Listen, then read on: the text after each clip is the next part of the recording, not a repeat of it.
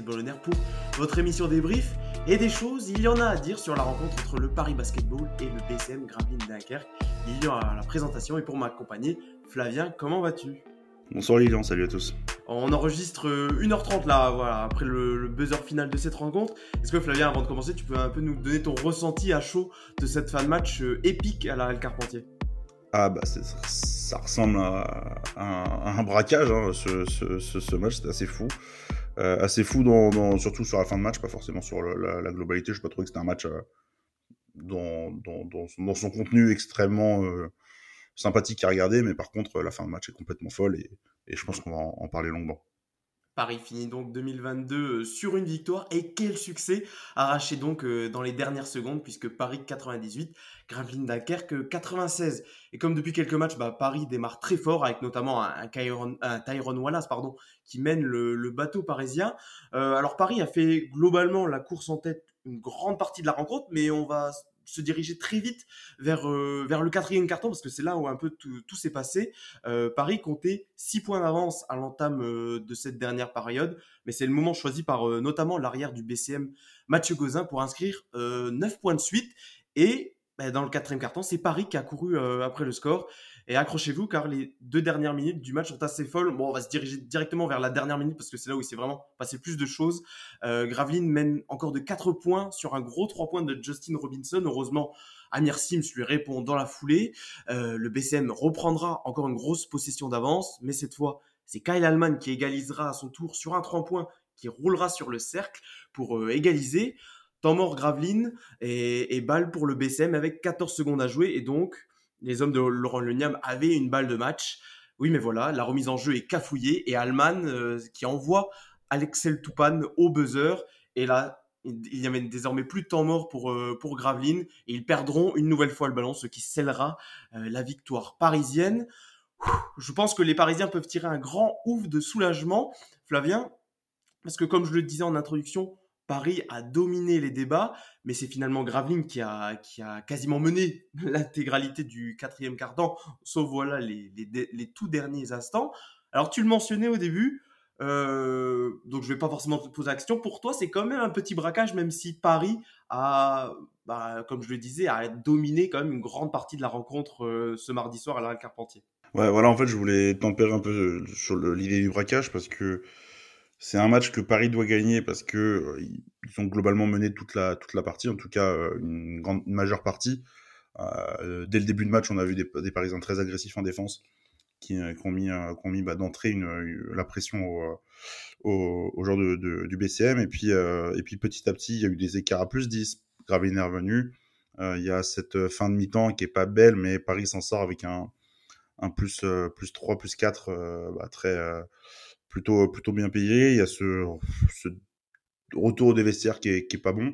Et encore une fois, Paris retrouve les ressources pour, euh, pour passer devant. Moi, je me suis dit, bon, on va se diriger vers une fin de match plutôt, euh, plutôt calme. Et puis, bah, c'était sans compter, évidemment, euh, bah, le, le, le, Paris Basketball qui, qui retombe un peu dans ses travers, qui, euh, qui regarde un peu les, les, les, les adversaires jouer. Et, tu as cité Mathieu Gauzin qui, qui relance complètement cette partie. Alors, pour moi, dans ce, dans ce sens-là, Paris aurait dû gagner. Par contre, effectivement, vu le quatrième carton, vu même euh, le nombre de fois où Graveline a été devant euh, dans les derniers instants. Hein, il, se passe tellement de choses en, si peu de temps, mais, Graveline a quand même le match en main, il ne doit pas le perdre.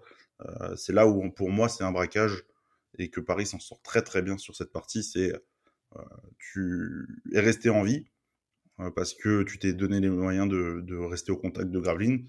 Par contre, c'est un miracle. Pour moi, euh, Graveline joue, Paris Graveline rejoue ce match euh, dix fois, euh, Graveline le gagne neuf fois en fin de match, par exemple. Après, peut-être que Paris aurait pu tuer la rencontre, et, peut-être, je pense que le regret que tu as, c'est que une équipe Paris doit battre beaucoup plus facilement cette équipe de Graveline, surtout sur ce qu'on a vu sur les, derniers matchs. On pouvait se dire que là, c'était un, on pouvait presque se dire après que peut-être la machine était lancée. Euh, voilà, on le disait avec Antoine dans le dernier débrief, mais un roster maintenant qui est qui est au complet, qui a l'air euh, voilà assez assez structuré, qui ne devrait plus beaucoup bouger. Mais on s'attendait peut-être à ce que Paris domine un peu plus cette équipe de Gravine et un peu bah, comme dans certains matchs cette saison, Paris n'a peut-être pas su appuyer euh, là où ça faisait mal côté, euh, côté nordiste euh, pour bah, accroître son avance à l'orée de ce quatrième carton et éviter un retour de Gravelines. moi, je pense surtout au fait que en début de match, je trouvais que les lignes de drive notamment étaient assez ouvertes pour Paris, notamment Tyrone Wallace qui arrivait énormément se frayer de chemin, ce qu'il n'arrivait pas forcément à faire au début de la saison. On disait souvent qu'il allait un peu s'empaler dans les dépenses adverses. Là, je trouve que justement, au début du match. Bah, il a fait notamment une très bonne première mi-temps. Euh, au début du match, Paris arrivait plutôt facilement à trouver le chemin du cercle de Gravelines. Ah, c'est clair, c'est clair. Et, euh, même à trois points, globalement, Paris, a, mis beaucoup de tirs, euh, ce qu'on aime bien dire analytiques, mais soit des tirs près du panier, soit, soit des, des, tirs longue distance. Et, effectivement, Tyrone, voilà, c'est pas, étranger à, ce succès en, termes sur le drive. Euh, sur la, capacité à, attaquer le cercle. Il finit avec 11 passes, c'est le record du club. Et, euh, et, et donc, ça a trouvé d'intérieur. Ismaël, je crois qu'il finit à 4 sur 4. Euh, au tir, on a Jeremy Evans qui fait une, excellente première mi-temps et qui met beaucoup de tirs. je, pense notamment aussi à Mark Gic qui a un bon passage en, deuxième mi-temps, qui doit mettre 6 ou 8 points d'un coup et qui, et qui, qui, les met tous quasiment auprès du cercle en transition. justement, c'est la transition aussi qu'on a retrouvé en deuxième mi-temps euh, sur un jeu qui ressemble beaucoup plus au Paris Basketball, mais on les a trouvés peut-être moins à l'aise que d'habitude. Euh, là où sur un espèce de rythme plus lent, euh, plus maîtrisé, en première mi-temps, Paris avait, selon moi, beaucoup plus de, maîtrise sur la partie. Et, même sur demi-terrain, du coup, Paris avait, cette faculté de trouver des, solutions intérieures pour aller notamment aussi chercher des lancers francs. Paris a beaucoup jeté lancers francs. Et ça, forcément, amener, à, amener, amener Paris à rester dans cette partie tout. tout... Ouais, c'est vrai qu'on l'a, l'a assez souvent noté cette saison, cette question du rythme de Paris qui aime bien jouer vite. Mais on avait souvent aussi souligné que dans ces périodes-là où Paris arrivait à mettre du tempo, bah souvent ça réussissait aussi aux adversaires. Donc c'était un petit peu, euh, voilà, euh, Paris aime bien jouer là-dessus, mais les adversaires également bah, parfois dans les défaites parisiennes en profiter justement de ces périodes pour également euh, scorer à outrance et des fois Paris bah, avait du mal à arrêter ses adversaires. Euh, pour continuer un petit peu sur la stratégie parisienne euh, du soir, Flavien, moi j'ai trouvé alors, tu t'es pas d'accord avec moi, tu vas, tu vas m'expliquer pour moi. J'avais l'impression, en tout cas, et parce que toi aussi, tu as le retour de Will en conférence de presse, mais j'avais l'impression que Paris avait comme stratégie face à Gravelines de les laisser tirer à trois points. Il y avait vraiment, alors parfois il y avait des erreurs de communication, euh, qui faisait que les joueurs du BCM se retrouvaient seuls à trois points. Mais il y avait vraiment des fois où je me disais, euh, où les joueurs parisiens bloquaient en quelque sorte la, peinture. Et je me disais, bon, bah, c'est une, une consigne de coach, on laisse tirer les adversaires à trois points et on, on, se, parie sur leur non-réussite euh, dans ce secteur du jeu-là. Mais apparemment, c'était, pas forcément voulu. c'est ce que tu me disais en antenne. Ouais, c'était pas forcément voulu. Moi aussi, j'étais surpris que Will Weaver dise ça. Euh, bon, on va prendre l'exemple euh, le plus criant, c'est celui de Vafessa Fofana qui, euh, qui termine le, match à, 4 sur 8, qui n'est pas un, excellent shooter, mais qui, justement qui prend pas beaucoup de tirs. Elle a compris qu'il prend 8 tirs à 3 points quand met 4. Et il y a vraiment des moments où tu te dis, oula, il est oublié complètement. Ouais, c'est pas oublié, c'est voulu en fait, tellement, le, tellement il a d'espace et personne vient close out sur le, sur le tir. Pour revenir un peu plus précisément sur, sur la défense aussi, moi j'ai beaucoup aimé le, euh, les passages en, zone presque tout terrain où vous, voyez des Américains impliqués et c'est ça qui me plaît. Euh, et puis euh, Julien Bégarin et, et, Axel Toupane qui, qui gèrent un peu la, qui gênent la, relance et qui sont les fers de lance un peu de cette, cette manière de, défense, de défendre. Et après, quand tu es dans ta moitié de terrain, ça a mixé entre du all switch, du, de la home à home, mais sur un peu, un peu de zone. Et c'est justement sur les moments de zone où, on a retrouvé des shooters, des shooters très ouverts du côté de Gravelines euh, et, c'est ça un peu qui les remet en confiance aussi, c'est que tu, tu vois un Fessa Fofana qui est pas habitué à prendre ce volume de tir et, en rentrer autant, de, de voir que bah, il, en met un, il en met deux, il en met trois, il met le quatrième en, toute fin de match euh, pour ce que Gravine pense tuer le match, je crois que ça donne plus 4. Et, euh, et c'est vrai que cette manière de, défense a été de défendre a été un peu, un peu, un particulière et j'ai pas tout aimé. Euh, mais final, ça paye parce que bah, Paris s'en sort euh, malgré le fait qu'ils ont encore encaissé une, une bonne valise de points, 96 points encore ce soir. Ouais, je pense que tu parlais de l'intensité, notamment des Américains. Je pense que maintenant, c'est désormais une constante. Pour le coup, ça fait plusieurs matchs que l'intensité est vraiment au rendez-vous euh, tout au long de la partie. Alors, il y a encore moi j'ai encore noté des énormes erreurs de communication sur. alors ça switch moins, on l'a dit, mais il y a quand même par moment, ça tout simplement, ça ne se parle pas sur le joueur à prendre. Donc ça, c'est encore, c'est encore problématique quand on arrive quand même à la, à la mi-saison. Après, après, ce qu'il faut dire, c'est qu'on n'a pas forcément chez les Américains, en tout cas, des, des, forts défenseurs. Hein. si tu comptes Holman, voilà, c'est, enfin voilà, encore ça va, mais mais, euh, mais si tu comptes Holman et Sims, c'est pas c'est pas c'est pas les défenseurs de l'année les deux par exemple. Tu. Ouais, mais c'est là où tu dois être irréprochable sur la communication, du coup, parce que si tu as des petites lacunes au niveau du, au niveau du suivi de ton joueur, au niveau de, de ta latéralité, il faut que justement tu gagnes des, on va dire, tu gagnes du temps sur tes adversaires, justement sur cette communication et qui, bah, c'est dommage que ça, ça encore de à la mi-saison, ça, ça, tarde à arriver. Et, euh, et en fait, ce qui m'a surpris aussi, c'est que hum, on parlait justement, bon voilà, cette intention ou non de laisser tirer à trois points. Apparemment non. Euh, pour bloquer, il y avait beaucoup de, de, joueurs parisiens dans le secteur intérieur, mais au final, Paris s'est quand même fait assez troué euh, de ce point de vue-là. Euh, il y a notamment Johnson, le numéro 25 du BCM, qui a marqué 20 points, qui a planté shoot, sur shoot, pardon. dans ce match, il y a aussi Olej Nixak, qui est All-Star, qui finit à 10 points à 100% au tir. donc au final, j'ai envie de dire que voilà, Paris s'en sort bien dans cette rencontre parce que à la fois à 3 points et à l'intérieur, bah, Paris s'est un petit peu fait manger ce soir. Bah, et tu vois, tu parles de, Johnson, il prend les, mêmes tirs qu'un qu Ware, par exemple, avec Dijon, qui nous a fait très mal en, début de mois. Euh, tu sais, genre de, de mi-distance qui embête qui embête beaucoup en fait nos, nos intérieurs qui hésitent un peu à sortir sur, euh, sur le pivot parce que c'est beaucoup plus des, notamment Evans et Kamakate qui sont beaucoup plus des, protecteurs de cercle et ils se font allumer, allumer, allumer à distance. Euh, de toute façon, c'est une tactique euh, qu'on va revoir souvent, je pense, contre, Paris quand, le pivot adverse est, capable en tout cas de mettre des tirs. Et là, ça s'est euh, vraiment vu, notamment pour Johnson, où il, a, il, il, a 10 points à mi-temps, il finit à 20 points. Il était ultra régulier il a tout mis, il a, pas tout mis, mais en tout cas, il, a un volume de tir euh, rentré qui est, assez, fort. Et justement, là, là peut-être où euh, ça avantage Paris, c'est aussi que vu qu'ils s'écartent, ils ont moins de, moins de lancers francs à venir chercher. Donc c'est là où peut-être des, des, joueurs comme Evans et Kamagatek qui ont eu quelques soucis de faute récemment sur, sur plusieurs matchs, euh, notamment Nancy, je crois. Euh, là, ça a été euh, beaucoup plus facile à gérer les, les rotations pour Weaver parce que parce que les intérieurs adverses te, te, te pas dedans. Un dernier petit point, revenons peut-être euh, sur la fin de match. Euh, ce qui est positif quand même pour Paris, c'est que je trouve que les Parisiens ont continué à être extrêmement agressifs en fin de rencontre, d'autant qu'ils étaient dans le, dans le bonus. Alors Graveline aussi, Graveline était même dès, le, dès les cinq dernières minutes de la rencontre. Mais moi, on a, cette saison, on avait parfois tendance dans les fins de match un peu à se reposer euh, alors sur un Kyle Allman, on s'est reposé sur Kyle Allman euh, dans cette fin de match. Il s'est plutôt euh, très bien révélé sur les, sur les dernières minutes de la rencontre. Mais Paris avait parfois tendance à prendre des tirs compliqués. Là, je trouve que vraiment, bah, par exemple, Allman a vraiment été agressif, s'est servi d'avoir, d'être dans le bonus pour aller chercher des points facilement. Il y a eu beaucoup de N1 notamment, et, est-ce que tu es d'accord avec moi? C'est ça qui a fait passer, pencher la balance, c'est le fait que vraiment Paris a été agressif et a provoqué des fautes a un petit peu provoqué sa chance pardon, sur, euh, sur la fin de match. Ouais, mais je pense aussi que tu donnes le ballon dans les bonnes mains.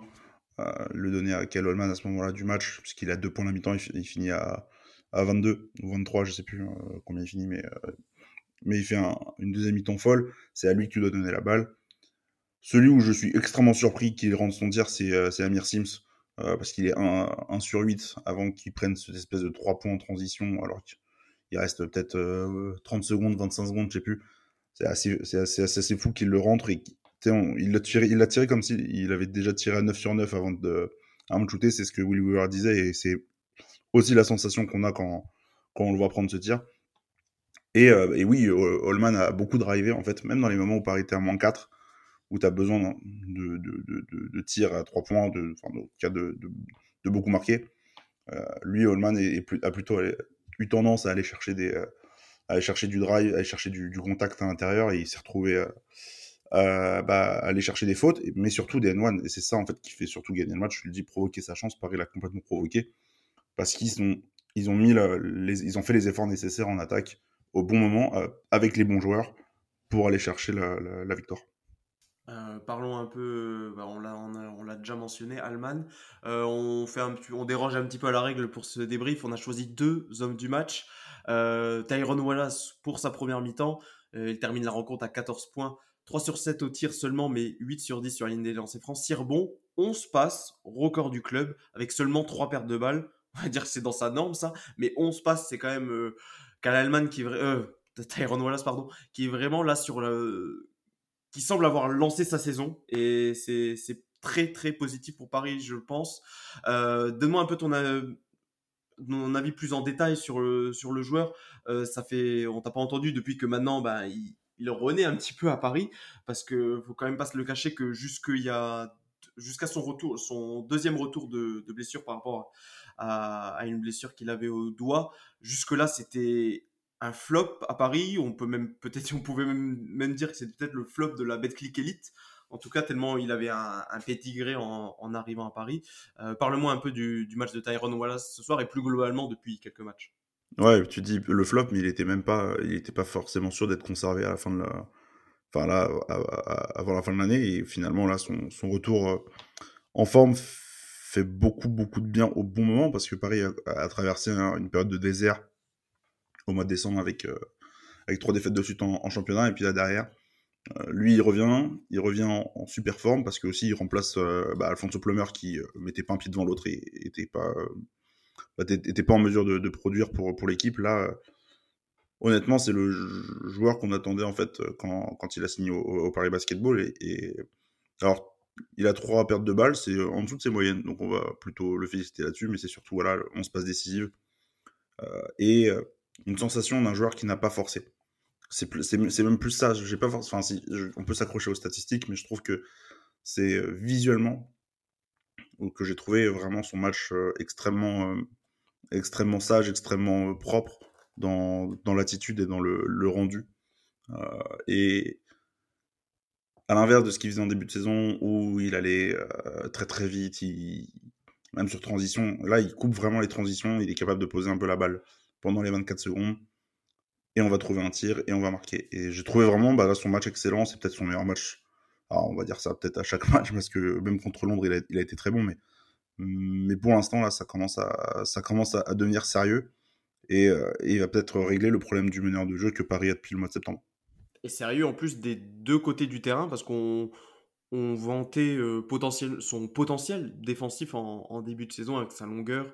Et, puis là, on voit qu'il fait les efforts même en défense alors qu'il est quand même assez impliqué en, attaque. Donc ouais, c'est ce qui est, c'est ce qui augure de, de, très bonnes choses en tout cas pour Paris. Et tu le disais, ouais, un joueur qui ne force plus, on a l'impression, bah, un petit peu comme un, comme on pourrait le dire pour un rookie, que le jeu s'est ralenti pour lui, qu'il arrive mieux à, bah, appréhender. Après, on, on le soulignait peut-être pas assez, mais c'est sa première saison en Europe, la première saison où il est le leader d'une équipe. Donc euh, c'était peut-être pas pour certains joueurs, en tout cas c'est peut-être pas évident au début de tout de suite euh, prendre bien ce rôle, mais en tout cas là il semble enfin pouvoir le prendre et ben pour Paris ce n'est que du positif. Euh, voilà, Alman pour sa deuxième mi-temps, on en a déjà parlé un petit peu avant, 22 points. Euh, il avait seulement 2 points à la mi-temps. Donc voilà, 20 points rien que dans le troisième et le quatrième quart-temps. Et des points très très clutch avec 7 passes et 24 dévals, la meilleure du match. Euh, voilà, c'est tout pour cette rencontre. ça fait déjà une bonne vingtaine de minutes qu'on en parle. un dernier mot pour finir sur les espoirs qui n'ont qui n'ont pas joué, qui avaient déjà eux terminé leur leur année 2022. Et la suite pour les Parisiens, bah, c'est un petit peu de vacances alors, pas pour tout le monde. Euh, il y aura le All-Star Game euh, le jeudi 29 décembre pour euh, Juan Bégarin et Ismaël Kamagaté. pour le match des étoiles et Juan Bégarin également pour le concours de dunk. Donc voilà, à ne à mon avis. Devrait y avoir du spectacle avec, avec nos deux Parisiens. Et ensuite, il y aura un, petit break qui devrait faire du bien, parce que quand même, les, Parisiens ont enchaîné, notamment Juan et Isma avec l'équipe de France. voilà, un petit break avant une reprise en, non, pas en Eurocup. Il y aura le, week-end d'avant une reprise en championnat, si je ne me trompe pas, euh, Flavien. Des, déplacement à Fos le 7. Voilà. Donc euh, extrêmement important pour le maintien. Pour le maintien. Euh, d'autant que heureusement que Paris a gagné ce, mardi soir parce qu'il y a plusieurs équipes du bas tableau qui ont gagné. le Portel, Pau. il y a d'autres également qui ont perdu, Nancy, Blois, mais voilà, il y, y a quelques équipes qui sont réveillées. Euh, et donc voilà, un match, comme tu le dis, encore euh, une fois importantissime face à Fos pour un petit peu s'extraire de cette euh, zone rouge. nous, en attendant, on va se quitter. C'est ainsi que se termine ce débrief du match Paris-Gravelines-Dunkerque. On vous invite à nous suivre sur les réseaux sociaux, at ParisB-8 on air sur Twitter et Paris Basketball on air sur Instagram et Facebook. Restez connectés puisqu'un épisode spécial Eurocup arrivera très bientôt. Alors avant, après la nouvelle année, on verra selon comment on, le sort. Mais voilà, c'est pour très bientôt. Ce sera le, ben, on fera en gros le, l'analyse de la première phase de Rock très très positive euh, pour le Paris Basketball si vous aviez un petit peu suivi le, parcours européen. En attendant, bah, merci Flavia et on se dit donc à très vite. Bye bye. Ciao.